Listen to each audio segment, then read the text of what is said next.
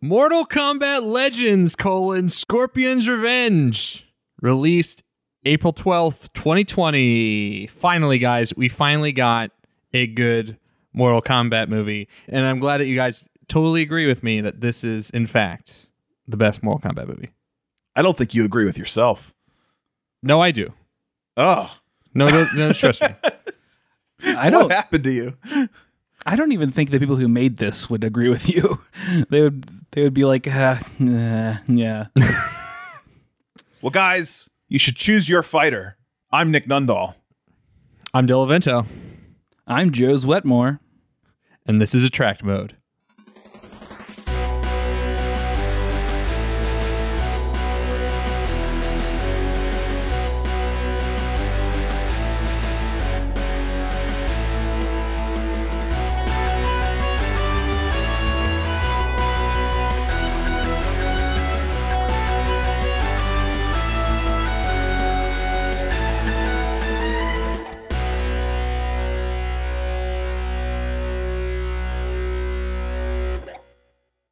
So, um, Mortal Kombat.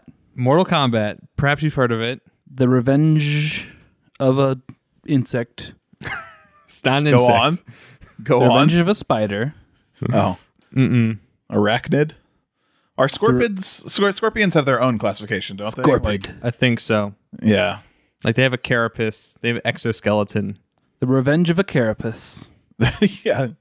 Uh, this movie uses that title, Revenge of the Scorpion, or of Scorpion, Scor- or Scorpion's, Scorpion's Revenge. Possessive Scorpion's Revenge. Yeah, whatever name it uses. Uh, it, it claims to be about Scorpion, but really it's like, here's the first half of a Scorpion movie, and then here's the original Mortal Kombat movie shoved in the middle, and then here's the back half of a Scorpion movie, like, sandwiching around another story. It really is not Scorpion's movie. It's, it's just the first Mortal Kombat movie again with a little more Scorpion than we saw before. Which is so weird, because it from the beginning, it does feel like they're setting up Scorpion to be your protagonist, whether or not you consider yeah. him to be a hero or an anti-hero or whatever. He's like, okay, this is our main character. And then he becomes like, you know, the enigmatic figure that only drops in occasionally for the Liu Kang, Johnny Cage, Sonya Blade trio, which is weird for a movie called Scorp- The Revenge of the Sc- Scorpio. So the re- yeah, the, the Revenge of the Pisces. But, but they do kind of jump in and, and like right at the start, you got this little like this dad stuck into his boy, and he's all like, hey, "Look at these f- ants fucking up this scorpion, or are they?" And then it's like the scorpion's killing all the ants, right? Which is such a strange framing device, because that scorpion is like five hundred times bigger than the ants and is destroying them because he's so large. Like, it's such an odd thing to be like, look at this underdog scorpion who is colossal in comparison to these little ants who are just working as hard as they can to stand up against this big enemy. Uh, it's just like Mortal Kombat, though, you know, all that single combat with people that are roughly your size. Right. You know, it's like the scorpion always is a giant who fights many people at once. Mm. I will. I, I mean, I know you guys, I know how you guys already feel about this movie, but I'm glad that being someone that did not grow up uh, watching the nineties movie in the decade it came out, I have this kind of like uh, muddling understanding of like the Mortal Kombat lore, right? Because like there's, the, they had one version of it ostensibly when the first series of games came out. And then as time went on, they, they continued to retcon it and retcon it. And then this puts yeah. that story squarely in the the modern canon. Yeah, right? it, but it, it is an update. It didn't clarify it any like anymore, and I feel like it didn't also like connect to the games in any way. So, is it really part of the modern canon? Because it doesn't feel like it introduced anything new that would be connected to the way things go. Well, it introduces people like Quan Chi. Yeah. Well, but Quan Chi's been around. Like Quan Chi was in the original. Like Quan Chi came up in like four and five or whatever. Yeah, but, but I think that's not, the point. That's is not, Quan Chi wasn't around that's for the nineties the original Mortal Kombat Oh, movie. I see what you're saying. You, you mean they're tying yeah. characters from the future back in here. Yeah. Uh, okay. I, I think I there's guess. value to that. Yeah. Which they probably did in, what was it, M K eight or nine, whichever one was basically the reboot of the current franchise. At some point, they did the retelling of M K one within the games, um, but I forget how far long mm-hmm. ago that was. There's at least three or four games that are part of the modern. Well, aren't canons. They still kind of doing that now because they're like time traveling back to then and like I mean changing the past? Semi spoilers for uh, M K eleven, but I mean they've just basically like wiped it all away. At the end of that game, they're like hit the reboot button and like, all right, whatever we tell after this is no longer us trying to like make sense of this confusing canon we've built for ourselves. Hmm. Joe has been playing a lot of Mortal Kombat lately. Yeah. Well, I did play the time timey one, timey-wimey one. I, I played through that a couple times. Um, and I mean, I don't know. It, it, it's weird because the thing that I got out of that was I don't really know how all the lore fits together. I actually don't need to know, though. Like, if you just know the general characteristics, well, it's the thing that makes that, that game fun is like, okay, it's here's, you know, old Johnny Cage meeting young Johnny Cage or young Sonya Blade or whatever. Like, if you know the characters, like, conceptually well enough, and that game is good. And that's how, kind of how also how I feel here. Like this being somehow like being like a, you know, a restart on the original series. It doesn't really matter. Like Mortal Kombat is two things in my mind. It's mortals and it's combat. Yeah. Yes. And and displaying their mortality through extreme violent fatality animations. Which it seemed going into this movie that I was going to be really surprised yes. because the opening combat with Sub-Zero and Scorpion, well, the Sub-Zero clan, I can't remember what they're called, and Scorpion, um, after, I guess let's go ahead and like maybe set it up a little bit, right? Well, very first thing I want to start with is that this is a uh, this is a Warner Brothers animation. This is brought to you by the people that do all the animations for the D C animated universe. So Dark Knight Returns, and which has a great history, right? Like we we know that D C animation is like the best thing D C has done since the nineties. It's been great, so that's good. Uh, and, and you can see the, the the connections to it, like the shapes of bodies and things like that echo in this. The title card they use for Warner Brothers animation is just like kind of this old retro style W B shield. And then Daffy Duck shows up. It just kind of loses his mind on the screen. He is just like, wow, wow, wow, wow, wow, and just doing somersaults and black backflips and all this stuff. Like I'm, it's like Duck Amuck times a thousand. And then he like finally finishes his manic run around and like runs into like the the fake the glass pane that is the fourth wall. Mm. And that's your favorite part of the movie, right? Yeah, exactly. That it's downhill from there. and then well, then, then the shield opens up like fucking Animaniac style, and Scorpion's inside the shield. He does his get over here, and then Spike chains yeah. Daffy Duck and pulls him in. And like, you know, the W B like Neat. title card used to be kind of elegant, where it was like, you know, Bugs Bunny chewing a carrot yeah. alongside Nothing the shield. More elegant than a carrot. Mm-hmm. A very fancy food. I, I think they have thrown away much of the uh, like anytime you dip towards Mortal Kombat, you're throwing away elegance, right? Like, sure, it, yeah. it's just a gritty, brutal series. It's going to happen, but also it's like. Kind of like comic booky and schlocky and right, uh, yeah. And, and they, it's the intentionally a B movie uh, type the, plot. The animators and certainly the like, the, even like the D C aspects of it made it like it was fun to see these characters in the shape. They still made choices that I didn't necessarily like here. Yeah, like really, really thick shadows that just looked weird. Knuckle shadows, and the knuckles too, especially people just had like yeah. black rectangles on their knuckles. It's so strange. It was a choice. It wasn't it wasn't like the worst thing. It just wasn't great to look at. And also yeah. I seem to remember the backgrounds being mismatched at times. Um, mismatched? How like so? Like with with like the uh, animation up front. Am I crazy? Does anybody else? I, I didn't notice that. It, the the shadows one hundred percent stood out. Like those knuckles were bizarre to the point where I was like, does everyone have tattoos on their hands, or are they wearing like knuckle dusters, or what's going on? Yeah, I mean, yeah, those were some yeah, funky hands. But the backgrounds didn't catch me. But okay, well, I'll, I'll say this because I do remember this. At least I know Dylan recognized the doors were all like C G doors. Yes. Instead yeah, of, uh, that was that was odd. Which how is that cheaper to animate a C G door than just like the frames of animation would take for a two D cell? Maybe they already had like some stock doors that they could just modify a little bit. Yeah, and so they were like, you know. Went on Thingiverse. It must be cheaper because we see it a lot in animation as a shortcut. And it is the ugliest shortcut. It shouldn't be considered acceptable, but it just is for some reason. Like it's it's a very bizarre constant go-to. It's like, oh, we can't animate that smoothly moving door. It's too difficult. Throw it to C G. Or too expensive for some reason, I guess. Uh, it's very strange. And I guess they must have just decided people don't care about it, so let's keep going with it, you know? Hmm. All right, well, let's dive in into into the plotting here. So after Daffy Duck gets uh, a fatality via Scorpion, um, we have, like uh, you guys talked about before, there's the parable with the Scorpion fighting the army of, of ants, and the people watching it are... Um, you sure I get the name? Because it's not Scorpion at the beginning. It is... Uh, Grandmaster. Hotori... It's uh, Hanzo Hasashi. Okay. I was thinking of Hattori Hanzo from Kill Bill. That's yeah, where I, I also get them kind of confused sometimes. Uh, but it's Hanzo Hasashi and his son Satoshi. Uh, and Hanzo is explaining, like, I guess, how difficult a time the Scorpion's having. And after he regales his son with that false parable, they go back to their village. And it's being overrun with ants. They're ruining our picnic.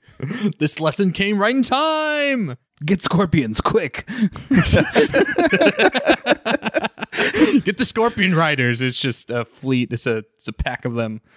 But um like like Nick said, Hanzo is the grandmaster of the Shirai Ryu clan, which are the mortal enemies of the Lin Kuei clan. Yes. And the Lin Kuei, if we remember from the previous movies, are the uh, the the clan that Sub-Zero belongs to. They're Sub-Zero. Right. Yeah. They're all Sub-Zeros. They are. Well, yeah, they are. They're all Zeros, and he's Sub-Zero, which makes him the best somehow. Playing by golf rules. Yeah. Um. So basically, the, the village has been completely slaughtered by the Lin Kuei, uh, and Hanzo starts fighting the Lin Kuei ninjas in a, in the best fight of the movie, like right out the gate. It is brutal and violent and like like well, very it's, violent. It's the seri- this series of fights, really, but yeah, like super violent, super stylized, best animation in the movie. All happens in this upfront area to the point, like what Joe was saying earlier. We all were like, "Is this going to be good? Whoa! Like, is and this going to happen?" Is. As, Answer, as a yes. short, I think it would have been amazing. And here's, here's I think, what helped also sell this scene, and partially why it lost a lot of its, um, the, why this like kind of the gratuitous violence lost some of its power later.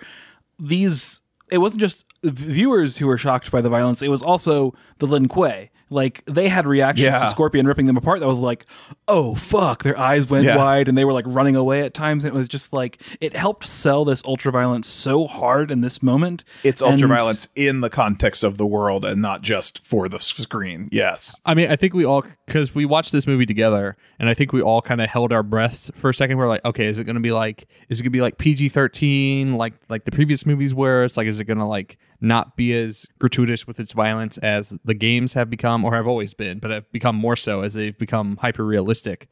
And then I think like when the first Lin Kuei member got his like head sawed in half by like a, a, a shank from Hanzo, we're like, okay, we know what movie we're in for. In theory, though, because I, I, I like, I mean, not just in terms we, of we it being enjoyable. I, I, I, I can't think of, I can't remember at this point too many like violent, like like action fight scenes. I can't remember the specifics of too many of them other than like some stupid one-liners or just the general outcome of the fights.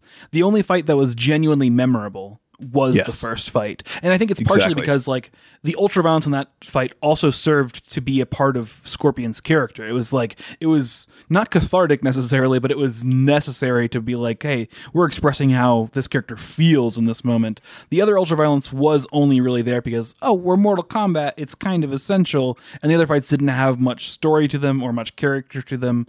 And which I we mean, should go ahead and explain what that is that drives him to become Scorpion, because he, at this point he is just this he is a badass, but he sees his dead wife, and then in battling these guys after seeing his dead wife, his son gets kidnapped by Sub-Zero and held for what was the like he basically says like He, he pulls like a bargain with him, right? Like if yeah. you come and, you know, lay down your sword or whatever. Hanzo, I've come to bargain. Yeah.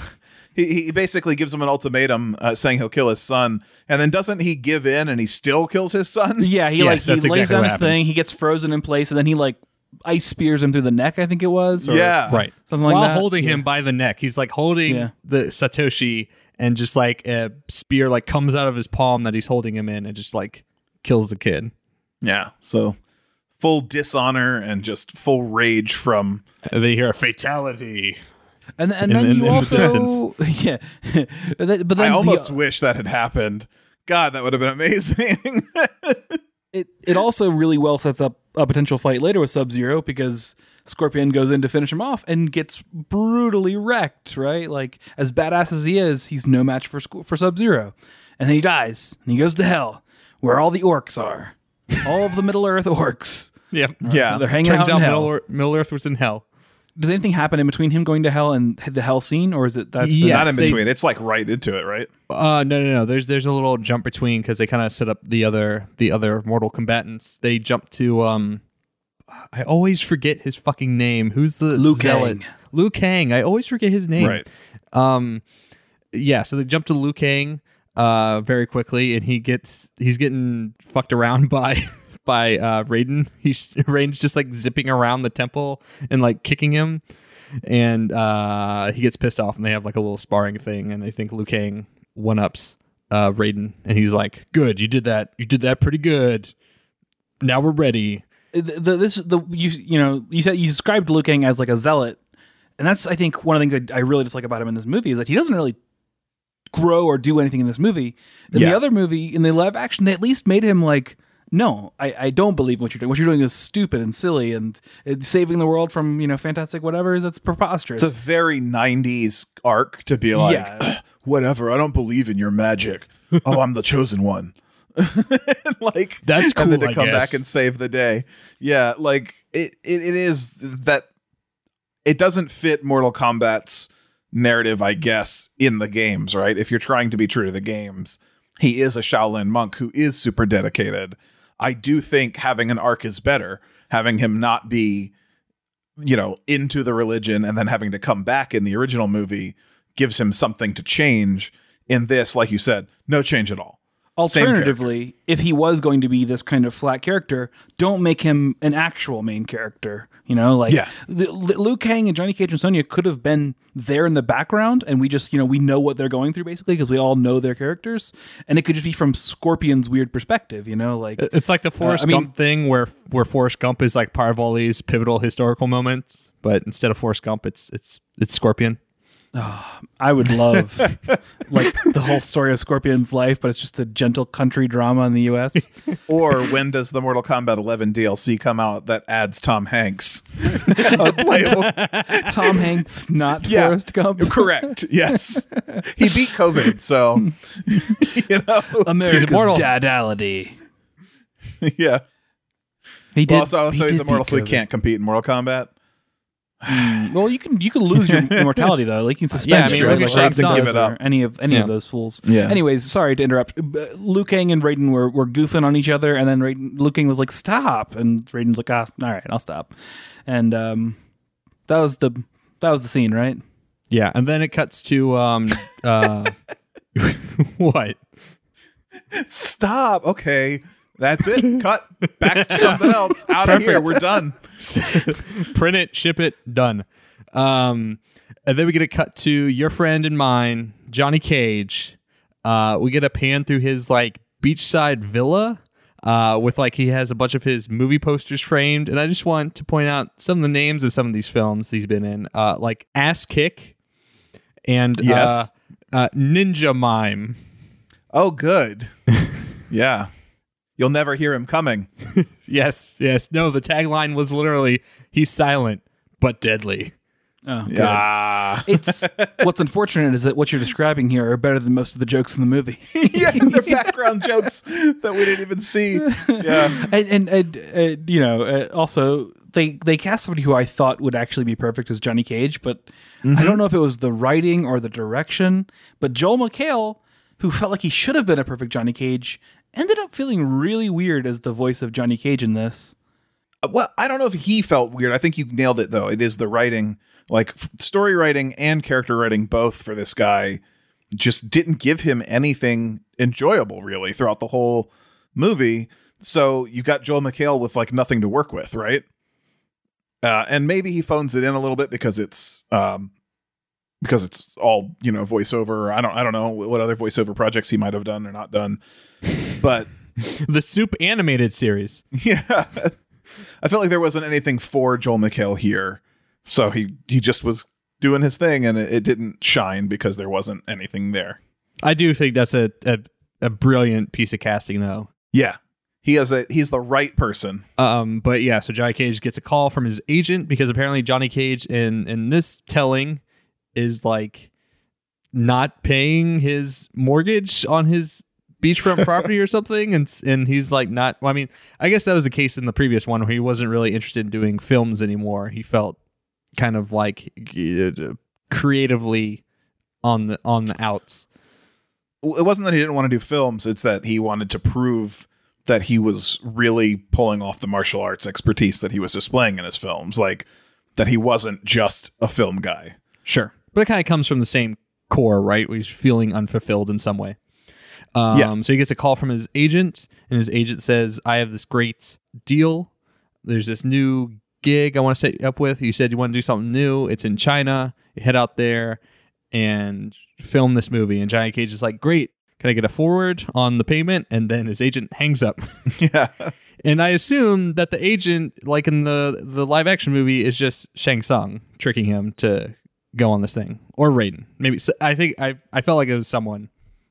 Yeah. I don't think it was actually his agent because it's not a movie. So it would make a lot of sense. Although it would be reasonable to trick his agent and have his agent call. But because of that hang up, I'm pretty sure. Yeah. Not a real scene there. Not a real uh, interaction with them. Right. So now we cut to... What's Sonya up to? Hanzo Hasashi.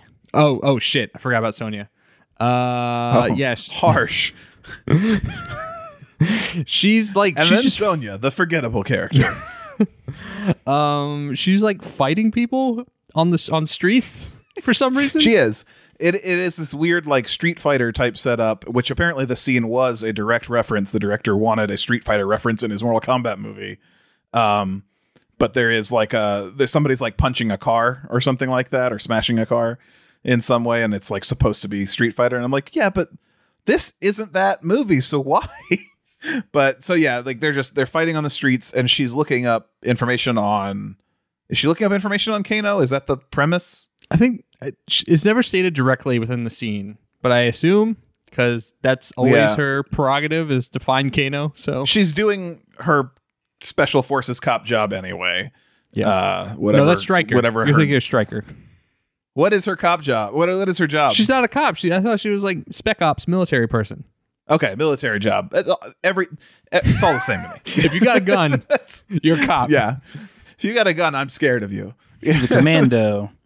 But but yeah, I, I do I do actually forget the context of the scene also, though. It's weird. But it doesn't. I don't know if there's much given to it other than Jax showing up in a flashback within this scene. Yes, right. The cutaway scene to a flashback of her military unnecessary. Training. Well, well, they had to shoehorn Jax in somehow. Yeah.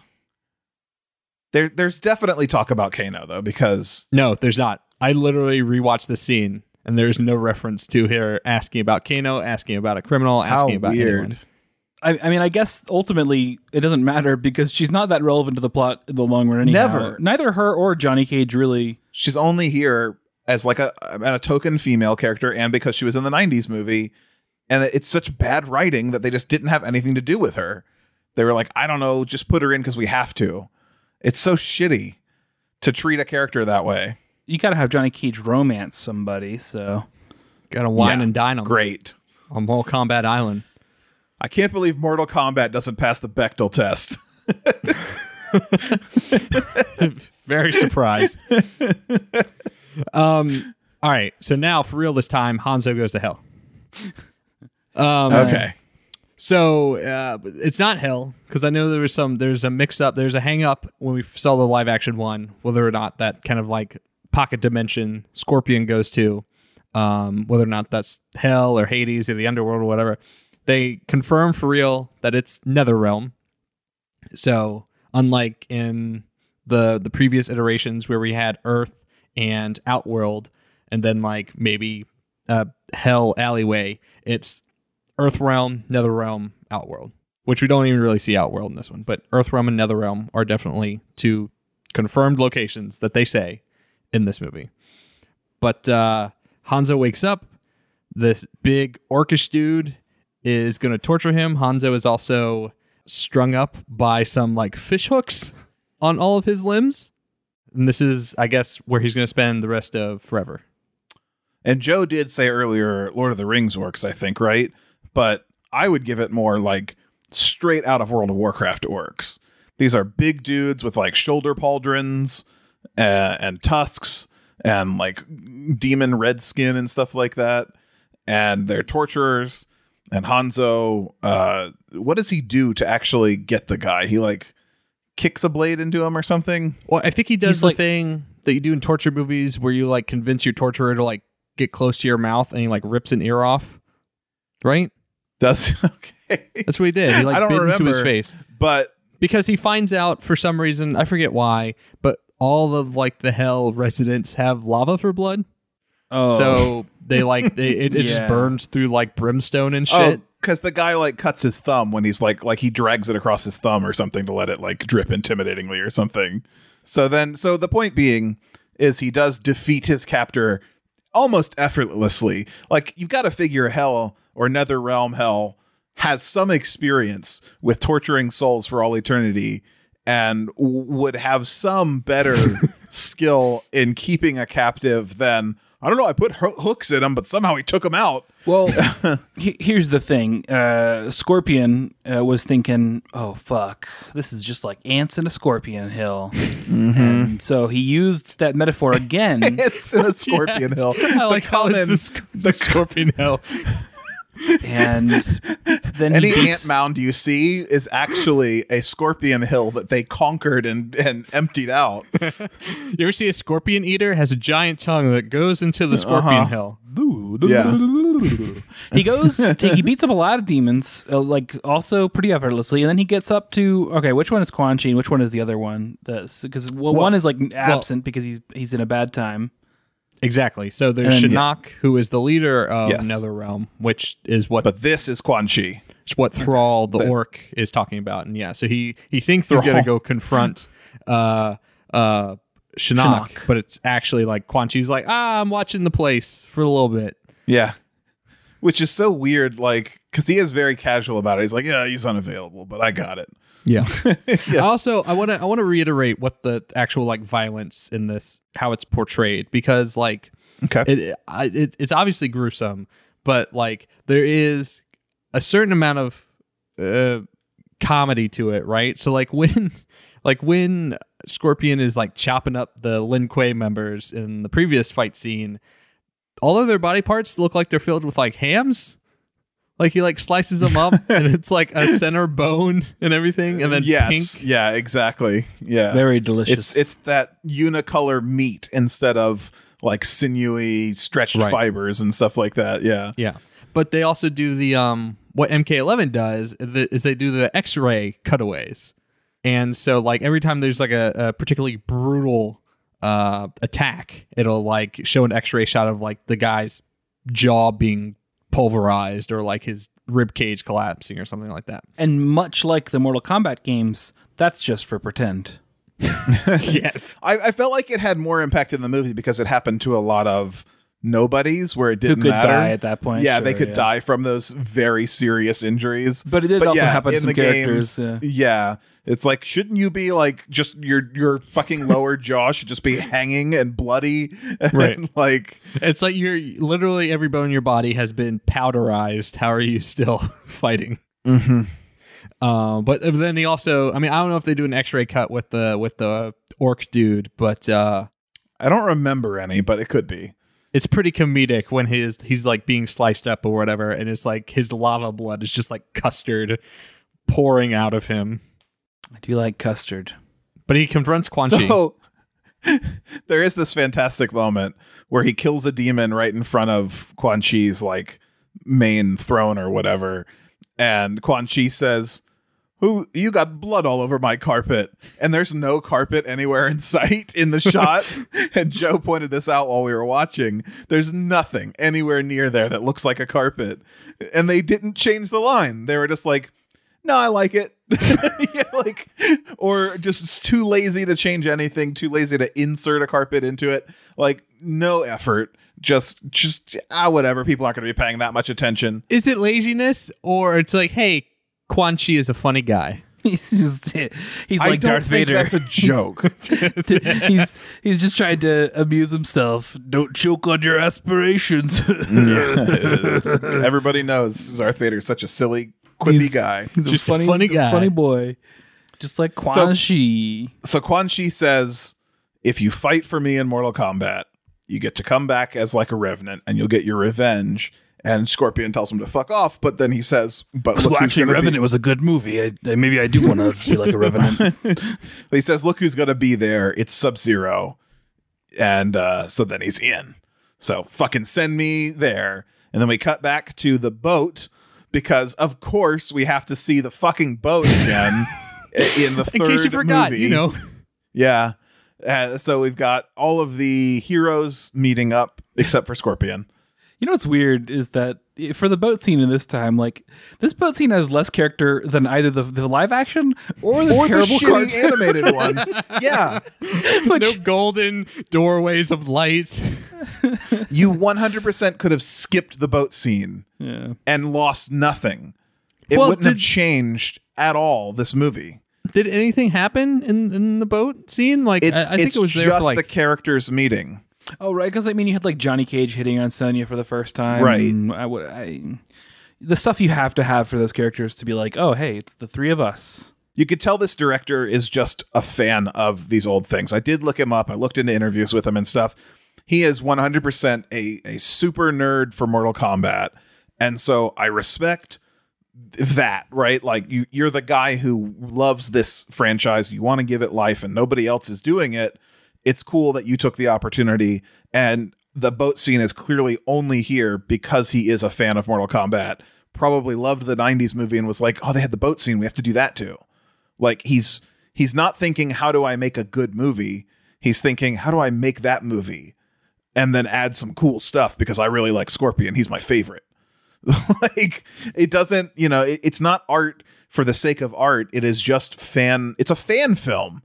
We watched a produced fan film, um, and it's, you know, it's cool for this guy that he got to work on that, but I don't want to have to see your fan film. Yeah. Yeah. If people could just stop making video game movies at this point, that's, that's kind yeah, of my only we're trying hope. To catch up. I thought this yeah. podcast would be done by now. We're at twenty-six, right? That's all there were. Yeah. I didn't know there were five hundred fighting game animes. But nothing... But, but to, to keep pressing forward, because we have a lot of movie to get through. Yeah, nothing yeah, happens do. on the boat, and then they no. arrive on the island, and the island is. It looks like it's got a lot going on. Um, I, I John, I, I know they're going to get to this scene with a lot of like weirdos hanging out in this big room, and mm-hmm. they start setting up that Johnny Cage is like, "Oh, this is a lot of good cosplay." Right. That's the other thing they do on the boat scene is he's like, "Oh, are you uh, such and such actor from Hong Kong or something?" And like. Uh, where's our dressing room? And oh, we're starting now. And they, because they get into like a little scrap on the boat. I can't remember who fights who, but Do he they? thinks it's. I'm. I'm. Maybe it's in this room actually. But during this scene, or d- during one of these scenes, he's fighting and still believes it's a movie. Like during the fight. That sounds familiar, but I can't honestly remember when it happens. Yeah, I didn't think anything movie. happened on the boat.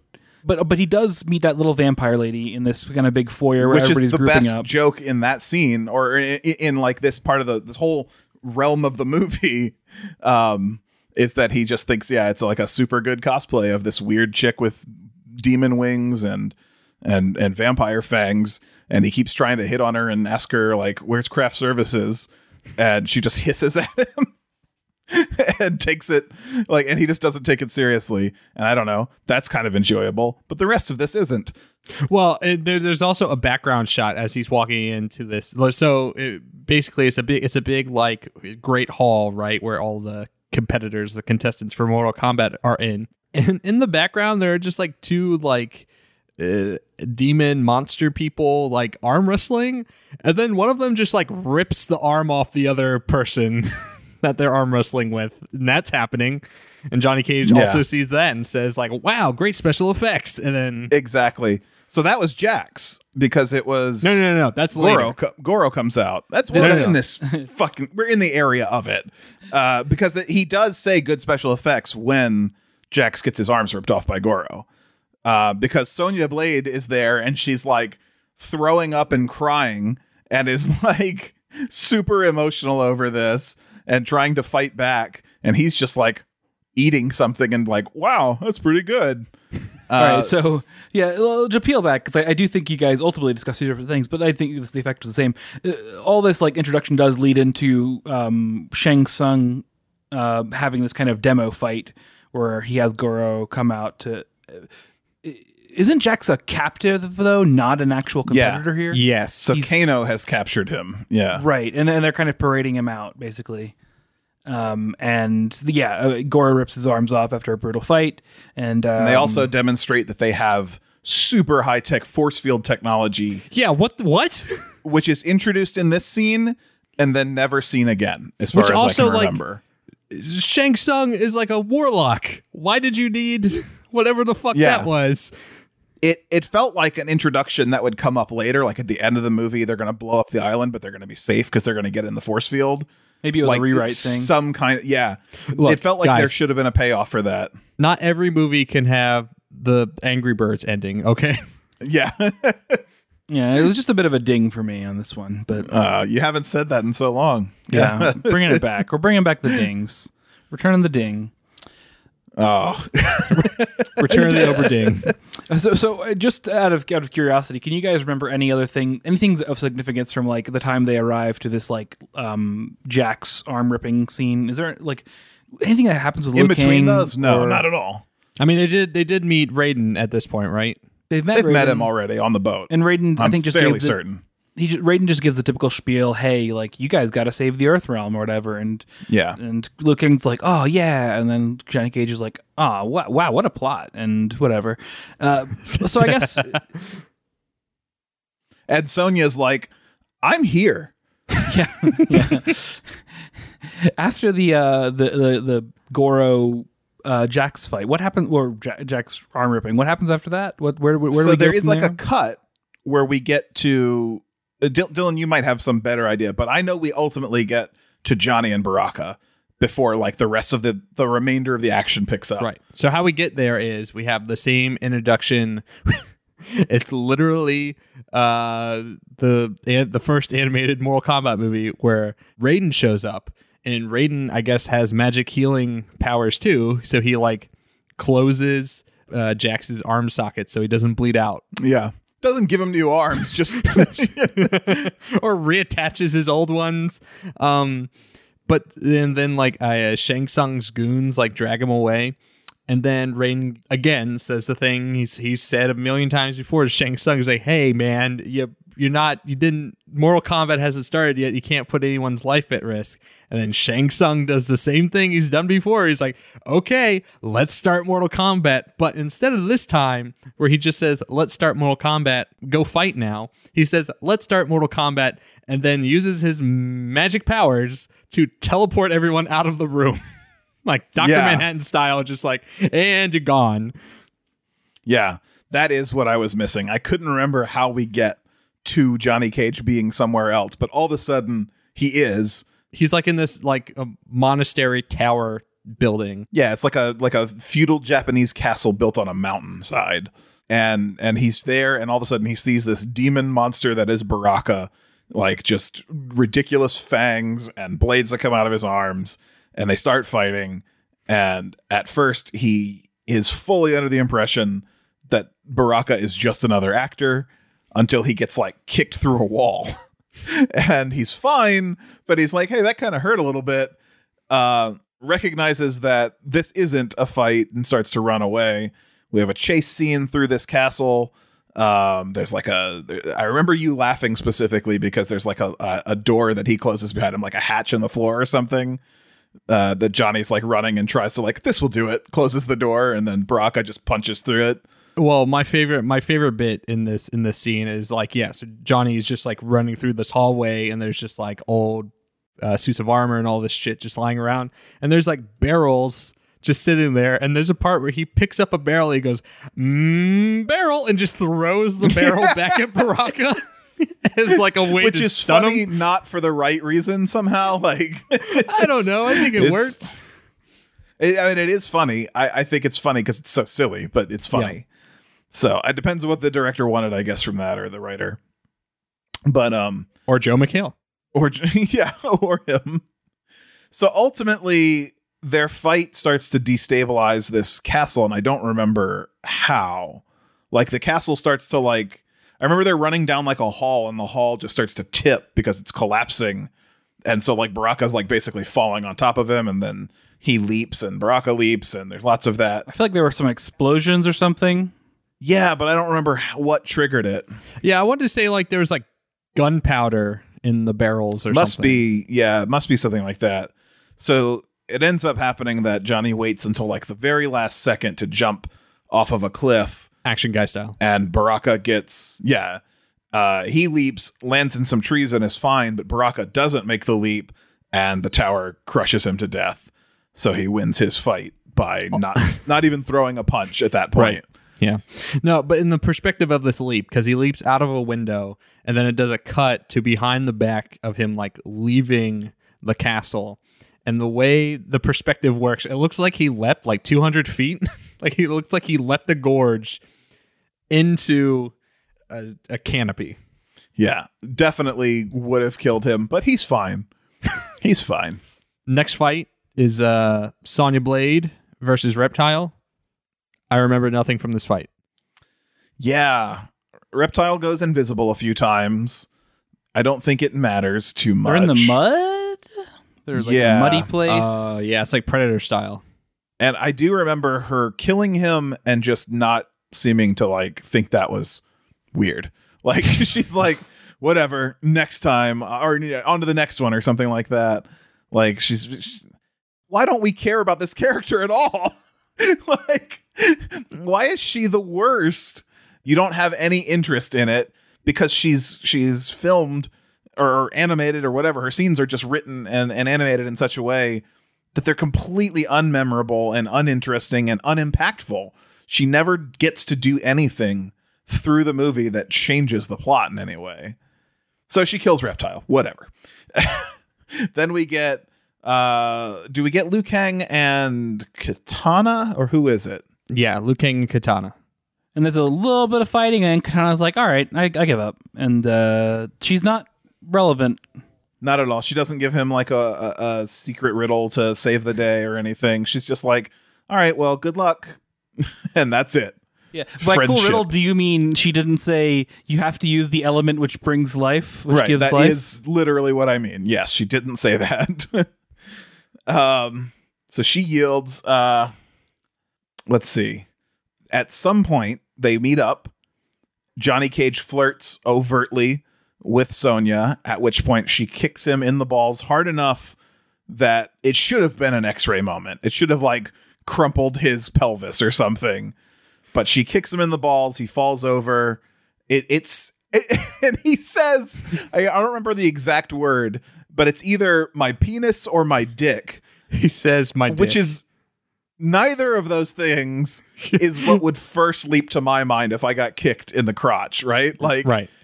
one hundred percent of that pain is not in your penis or dick.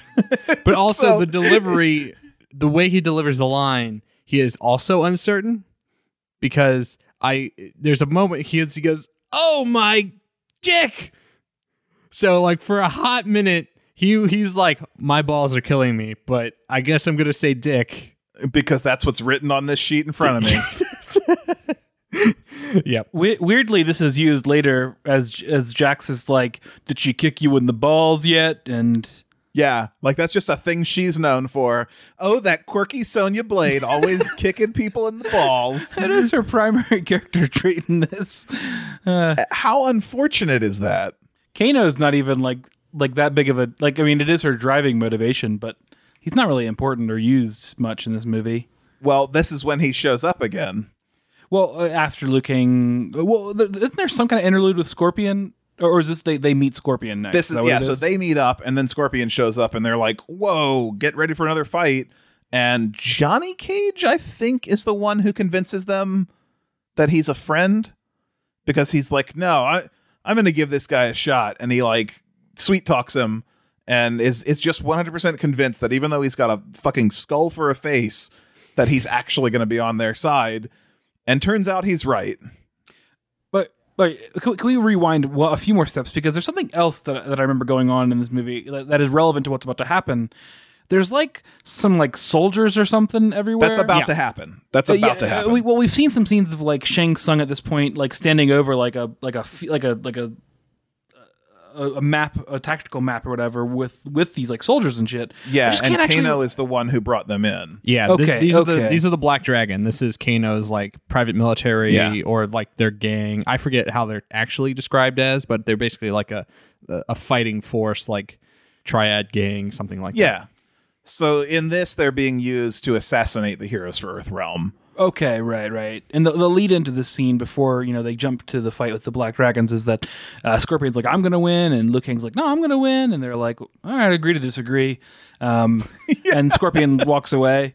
Uh, I, I'm pretty sure, uh, you know, he walks away and they're like, okay, well, we'll press on or whatever. And then Liu Kang... It, he doesn't walk away because they have a first fight with some of these guys. That's just like a few of them, a few of the Black oh, Dragons. And Scorpion and beats them up real good. Yum. Exactly. They realize like like Johnny Cage is like, see, I told you we were in this together because we all fought together against these Black Dragons who tried to assassinate us. Which feels like if you were a better movie writer, this whole plot would have been all around the Black Dragons. If the whole crux of this plot is, oh, the Black Dragons are here to assassinate the heroes and disrupt the tournament, you would have been working them in from the beginning. You would have been building up to them. Instead, as soon as they become relevant, they're there and then they're gone in the next scene, because the next scene is they've lost Scorpion in the woods somewhere. They go to get to, I guess, whoever they're supposed to fight. And I don't know where they're going, but they're going towards Shang Tsung and all them. And Kano stops them at the gate uh, back into like the palace. And all of his Black Dragon dudes are there, and they're going to shoot all the heroes and kill them. So we get scene thirty-two, Black Dragon introduced. Scene thirty-three, Black Dragon are doing the only thing they're going to do in this movie. um, so they start to shoot them, but is it, it? It is Scorpion, right? Yeah, it's Scorpion. All of a sudden, while they're shooting at the heroes, uh, Scorpion... reveals to be himself to have secretly taken up one of the suits of the Black Dragon guys, yeah. gotten in it, or is he like in a person's skeleton or something? Like it's something really weird. But he like but he, bursts he, out of it, right? Like he like kind of like yeah burns through it or something. Exactly. So it's like a magic disguise or something. Uh, but he he kills all of the other, or well, helps the heroes kill all of these Black Dragon guys so that they survive. I don't remember what happens to Kano. So they, they approach this this castle, like Shang Tsung's fortress or whatever. And like you said, they're all the Black Dragon guys. And then like on the terrace, like on the balcony, is just Kano up there. And he's like, hey, baby. And he's just like kind of like flapping his arms and like intimidating them. I don't think just... he was Australian enough. But he like walks back inside. Um, and then once they clear out all the Black Dragon guys out front, they go inside. And inside... there's basically like uh, uh, like a T-shaped corridor where it diverges, and on one end is Kano like pulling like a Dick Dastardly. He's like lowering Jax into like a vat of acid or something. And there's like, oh right, yes, or it's like a floor of lava or something. It's I think. something but like yeah. that. Some some trap where the Jax is slowly being descended into. That's goddamn. I forgot about that. And Johnny Cage goes with Sonya in that scene. Meanwhile, there's another, there are other, more splits. Liu Kang goes towards, you know, the end fight, and and Scorpion stays because Sub-Zero has come out and they're going to have their battle. Man. Okay. I'm getting caught back up. I feel like I'm getting it. I forgot this split into so many different little plots, all of which are inconsequential. So let's cut to to the Scorpion Sub-Zero fight. What's happening there? What are they doing? How are they doing? Just kind of battling on a rooftop mostly. There's lots of back and forth. And then ultimately, I don't remember who makes the choice, but somehow they end up grappled and falling off of a cliff into a bed of like stalag... Stal- stalagmites, stalactites. Which uh, one is it? I, stalagmite. I it's stalagmites because stalagmites grow mightily from the ground, whereas stalactites hold tight to the ceiling. Yeah, I feel mm. like you could reverse that just as easily and be like, they're tight on the ground. They're not going to yeah, go anywhere. Well, that's the mnemonic my girlfriend gave me, so that's the one I'm going with. Uh, this is probably the second most interesting fight in the movie, partially because it's what they build up to, right? But also because, you know, it's got that moment of like, you took everything from me. I don't even know you. You know? Um, yes. It, Which like, is an interesting plot twist, I suppose. Right. You, you're, you're confused at first. Scorpion seems... Sub-Zero seems confused that Scorpion is so hellbent, and you're like, did he just forget? You know? It's like... I, kill, I kill a lot of ninjas. Uh. Yeah. we, were, we were wondering if this was the second Sub-Zero. Um, right. Mm. Yeah. Because 'cause there is a moment where this Sub-Zero, while they're about to fight... Like he he does something to Kano or one of the Black Dragons or something, and he's like, "You were fighting without honor," and it's like, "Dude, you killed a kid." Like, so so we're like, "Is this a different one?" Uh, but he they they fall together and are both impaled in love, and Scorpion beautifully in love. In, in yeah, and and Scorpion gets his revenge. Oh, uh, and that is, which is implying that that's the plot of this movie, but. Right, because they fall on a scorpion hill that pokes through yeah, the both that's of not that them. Tall. It's not a stalagmite; it's a scorpion hill. And then, so they're both dying here. Like, Soldier's already dead. Scorp- Scorpion's like, ugh. And then Quan Chi shows up, and he's like, "You fool!" But he's also, I think, kind of mad because because uh, you know, he's like, "Hey, you're not doing your fucking job, dude." Um, which I, I don't. Did we talk about the amulet? Did no, we, we completely missed the amulet. We skipped Dylan, over it. Would you like to talk about the amulet? So there's this amulet that does things. Why is he... Uh, so Quan Chi, Quan Chi wants this amulet that Shang Tsung has. I forget why. Why does he, wants he want to, the... He needs it to release Shinnok, right? Yes, exactly oh, right. Okay. All right, all right. Yeah. Makes sense, makes sense. Which Shinnok, if you don't remember, is from the second live-action movie. Um, I think they've retconned him again. He's one of the Elder Gods, right? Yeah. Cause, well, cause, he wasn't that, at least. I don't know where he is in the actual game. I think he, I think he's always been an Elder God. He's still an Elder God, yeah. He's um, Raiden's like brother in the other movie, which right. I guess is the same thing. Which I don't know if that's accurate, but... Well, they're all like kind of siblings, I think. Right, um, exactly. Like, what is a pantheon? Does it yeah. become... Yeah. Yeah, very incestuous, very incestuous. Um, but but ultimately, like, you know, the, the point they get to is that Quan Chi reveals... Yo, fucker, it wasn't wasn't Sub-Zero, it was me. Yeah, Quan Chi used his magic to disguise himself as Sub-Zero all those years ago. Killed, or we assume those, years ago. I don't know how long. zero point one years ago. I don't know how long. I don't know why I said it that way. But disgu- disguised himself and killed the entire clan, including the dude's child, all to make him mad enough to enter this tournament, which is insane. Like, how is that the fastest path to success with this guy? That's a real uh, third act of Skyfall level of like complicated. Why wouldn't you make it Shang Tsung kills your whole family? Like, if you wanted it to be like, you know, th- get me here into this tournament, because obviously once he fights Sub-Zero, he should be done. He's like, oh, I've succeeded. Uh, but he realizes that he's really been betrayed by the guy who sent him here. So we kind of cut on that scene with like Scorpion suffering, um, because we then go back into the other folks. So I think Sonya and uh, Johnny run off together, and Sonya like runs into a bunch of Black Dragon dudes, as we've said. ends up um, Wait, getting we, before because the thing Liu Kang says to Johnny is so stupid. Before this, I can't remember. They're talking about like purpose or something, and Sonya's like running off to go get Kano, and Johnny Cage is like, "What's my purpose?" And Liu Kang's like, "I think you found it." And then he like you know gestures to Sonya or it's something like I don't know. It's not yeah. the right lines, but it's something. But it is like that level of cheesy. Yeah, yeah, and not like I mean we all knew that they were going to be together because that's the that's the. canon, right? But it just doesn't like yeah. wasn't wasn't enjoyable to watch these two characters come together. No, because they have no charisma, no no moment to share and build chemistry. It's always just really bad over flirtation from Johnny yeah. and outright rejection from Sonya. That is how romance works in this writer's mind, right? Yeah, too many dongs, not enough dings. So Sonya gets in and fights all these Black Dragon dudes to try to get to Kano and Jax. Uh, Jax being lowered into lava. She's going to be overwhelmed, but good news, Johnny shows up and it's not kicks Black some Dragons, ass too. Though. It's monsters. Oh, it is. You're right. It's demons. It's like a fucking D and D monster manual just like opened How up in front of there? Her. Who knows, man? Well, I, I feel like it was a lot of the fighters that were in like the um, yeah representatives the, the, the, the, from Netherrealm or something. Well, yeah, well we saw we saw in the, the lobby in that back back when Johnny Cage was hitting on that vampire like a centaur and stuff, and there's a yeah. centaur man here and whatever. And uh, anyways, the the like point is so, Sonya's getting beat up, but then we get some fabulous music uh, that that is maybe the second highlight of the movie for me, um, as Johnny Cage arrives with not like.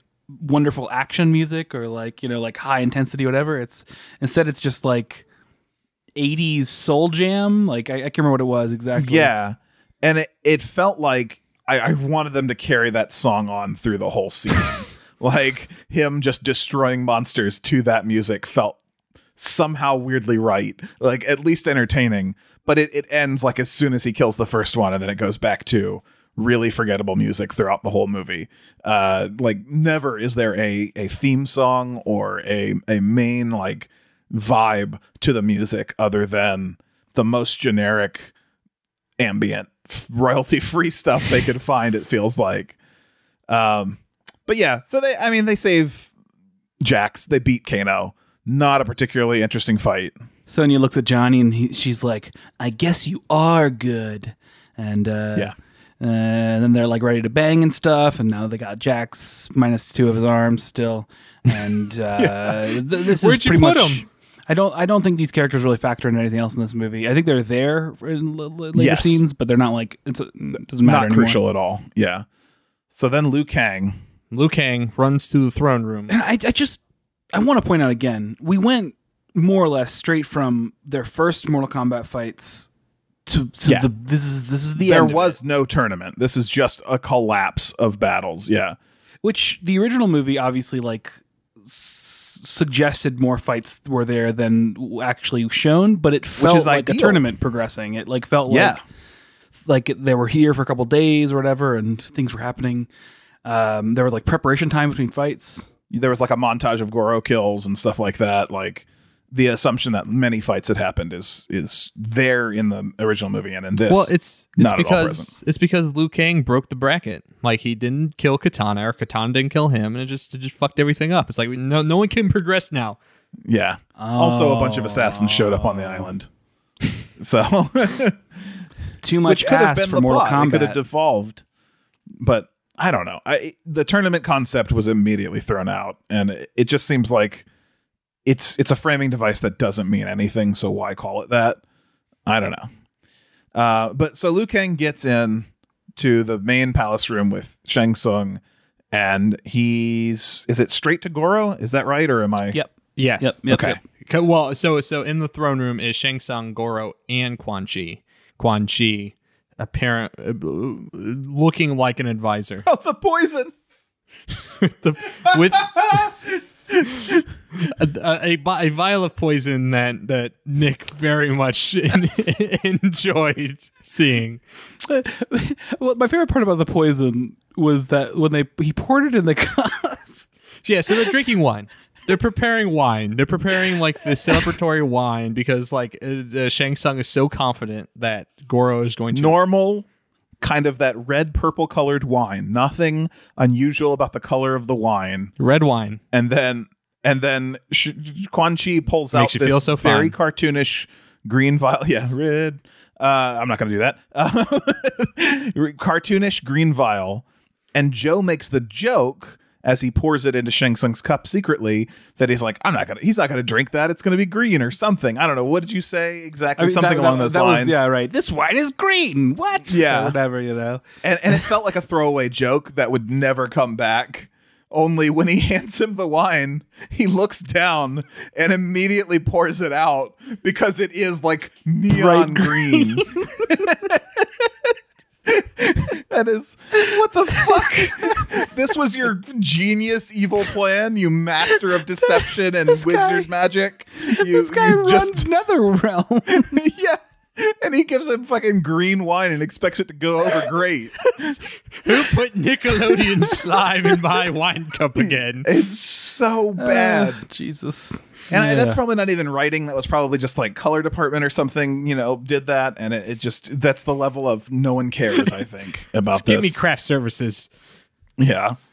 Craft oh, services man. needed some input. Yeah.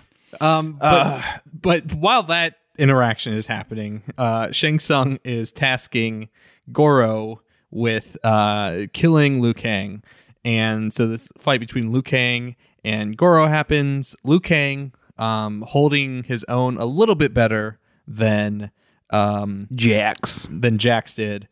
uh I think he does a bicycle kick or two, right? Yeah, against against Goro. Then he's like, I'm not left-handed, and just destroys him. Like at, at some point Shang Tsung is like, hey, stop playing with your food. And he he just destroys uh, Liu Kang. I mean, just outright pummels him, is going to rip his arms off in the exact same fashion, or or whatever kill he's going to do. Right. And then we get a shot uh, facing Goro's face. Just the most ridiculous fucking image. Uh, something like hits him in the back. And then his skull gets ripped out the back of his head, and it just turns into like a paper bag mask of his face just f- collapsing in on itself. And Scorpion has come back from the grave again uh, to to finish this off. He's like, let me tell you about this movie, The Revenant.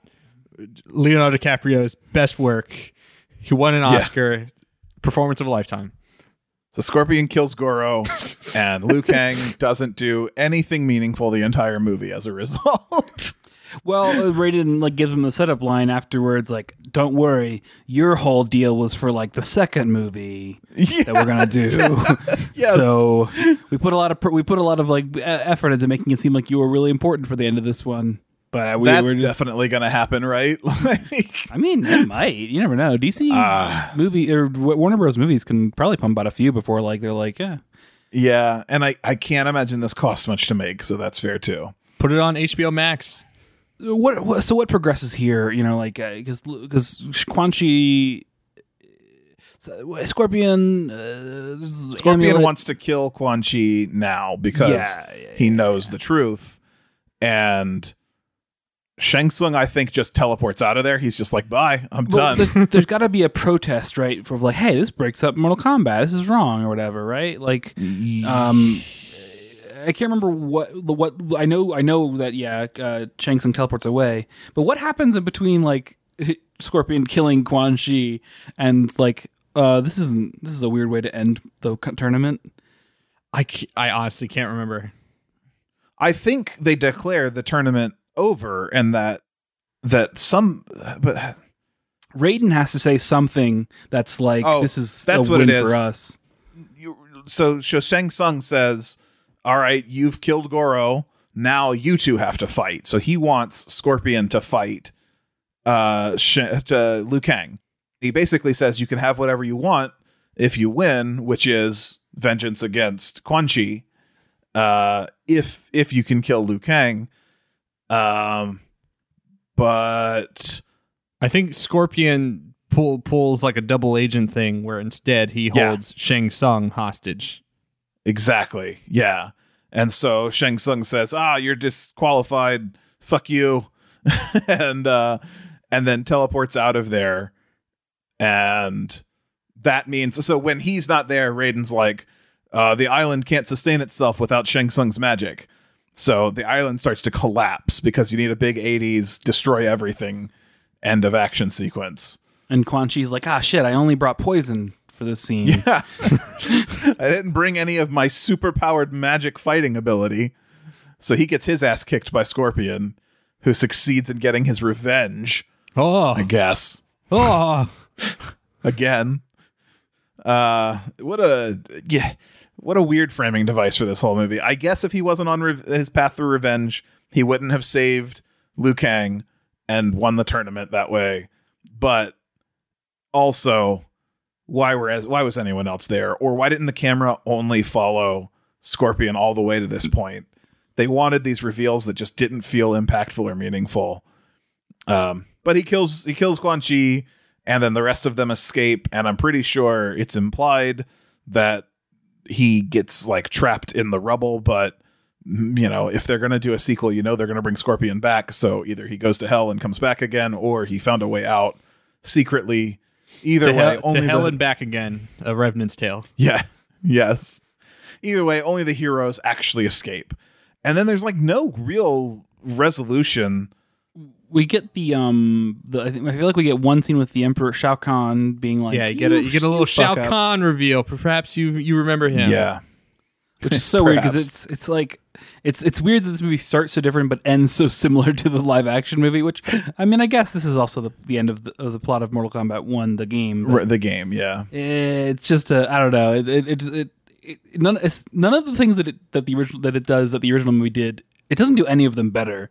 Uh, no, and uh, the animation is only at its like only really really great in the in the opening moments. So, mm-hmm. I, it this it, it got more disappointing as it went on for me. Uh, like the longer it went, I was just like, this is this is frustrating because it felt like they had potential for a, actually a pretty good Mortal Kombat movie. They had some good actors too that I knew, I guess. Actually, I don't know. They had Joel McHale, whatever.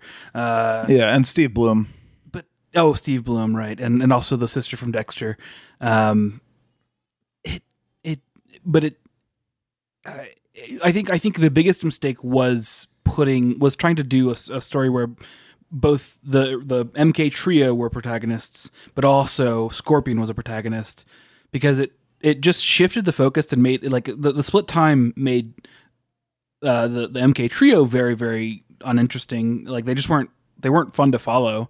Uh, and Scorpion was fun to follow, but he was only there to like appear and then slink out of a scene, um, and that was kind of boring later. Well, after like, he wasn't human anymore, after that opening scene, he really didn't even have a character other than I'm a killing machine. Um, he was a plot who, device. Who, yeah, exactly. He was a. Like, f- I, I do think he's a fun plot device, though. The idea of setting him up as cool. like an agent in the tournament, and then he ends up allied with the M K Trio. I wish they had spent more time actually. Like the reason I think it would have been so much better from Scorpion's perspective is if we had an idea of his internal conflicts going in, and then we saw him struggling with the idea of like, I don't care about the tournament, but you know maybe I can help these guys or whatever. I that, that there, there's a kind of a fun thing there, like characterizing Scorpion more than than. than has been done generally in other movies or cartoons or whatever. Uh, and uh, I don't know. It just wasted opportunity is the big ding of wasted opportunity. I mean, I'll, I'll maintain that I think this is this is definitely the Mortal Kombat movie I enjoyed the most because, one, there was no expectation. So, like, that whole side of the equation was kind of wiped away. Like, I wasn't... It's, this isn't a movie I was told for... a decade and a half that it's the best video game movie adaptation ever. Um, I do feel like the opening scenes did set my expectations higher, though. Like my, I had no expectations going in, and then the opening moments were like, "Oh, maybe." Uh, and you know, not the same as, as as like you said, a decade and a half or whatever of of hype for a bad video game movie. But I don't know. But nah. But also like I mean like I feel like the, the characterization of Scorpion in the live action movie isn't very good. Like as much as he's a plot device here, he is more of a plot device there, and even then he is yeah. he's, he's he's characterless. Not more like he's not more of the film, but the point is that he is yeah he's lacking any character in that. Device. It's I, I would argue though that it's okay in that movie because yes, he's too. only meant to be cool in that movie. He doesn't need to. He doesn't. You don't need to characterize him or make him any, because he's a monster he's, to defeat, not yeah. a character. And that's uh, fine in the context of that film. But I found that uninteresting for both Sub-Zero and Scorpion because I feel like, at, at least in that shitty animated movie we watched first, there was like, they built up a little bit of background between them. It's like, hey, there's this rivalry. They hate each other here. But uh, like, it, it's terrible. It was a terrible execution of that, but at least the idea was yeah. there. And then uh, super slow C G fight. Right. Yes. Two hand puppets fighting each other. Um, and at least, at least here they like, I don't know, they did right by that. And then I just felt like the rest of the movie was at least fun to watch. Like, do I think it was a, a good movie? No. Well, I can only assume you feel the same then about Goro, who was given full characterization of cliff pushing in that previous uh, animated film. And in this one, just a big monster who rips off arms, not a character this time. So really but dropped the ball on Goro. That one. When is Goro's revenge coming? That's what I want to know. Goro was Dur- also... Durok's revenge, please. He needs I guess, to avenge against his brother. It, it, it, it, I mean, it is kind of a fun thing to compare, like, what, what went well and what didn't go well in each movie. I, you know, he had the, more the character wacky, in the other one. It, it was really fun. And also the Goro fight between him and Johnny Cage was like... What? Like, you know, like yeah. Johnny Cage can't beat Goro. Like Johnny Cage that's is cool. That's the best but, part of that yeah. fight. Yeah, or that, that that setup is that it feels like so unevenly matched, and yet he pulls it off. They give just enough setup. Like, it's not like the most important thing in the world, but like he, Goro kills Johnny Cage's friend, and it, it would have made way more sense if Sonya fought Goro in the animated movie because Goro ripped off Jax's arms. Uh, right. But Liu Kang fighting Goro was only because Liu Kang had to be the final fighter, and yep. uh, it should have been Sonya. It should have should have been Sonya, uh, but not like Sonya was any more characterized really. So it, it it like there were so many scenes that were missing beats that should have been there because they were obvious to set up that they didn't do because it was it felt like a very like they were doing it by the numbers and missing what the numbers were supposed to be. I think if I were to write if I were to write this movie, I would have given Scorpion a chance to get characterized with the heroes early on and then give him an opportunity to betray them, knowing that if he betrays them, he gets closer to his goal, which is maybe getting his family back for or getting his revenge or whatever. Um, but if he doesn't betray them, he's fighting for what's good and what his son would have wanted and that kind of thing. And maybe some moments between Scorpion and Raiden would have been really interesting mm. to get to like a spiritual... kind of guidance scene for Scorpion. Give him reasons to develop as a character. Give him a chance to fail, whether he chooses to fail and then you pivot the plot on that and then he redeems himself, or whether he chooses not to fail and is just an all good character. I, you know, whatever you do with it, characterize him through all of the choices in the movie instead of just having him show up and and then, you know, he disappears and it's almost like he's not gone long enough for you to even recognize that he's gone when they meet him in the woods, that he is, nope, surprise, I'm on your side. I'm dressed up as one of these guys. Uh, like, there's just not enough time there to digest anything. The combat is completely, like, overdone at that point, so you, nothing is interesting in the combat.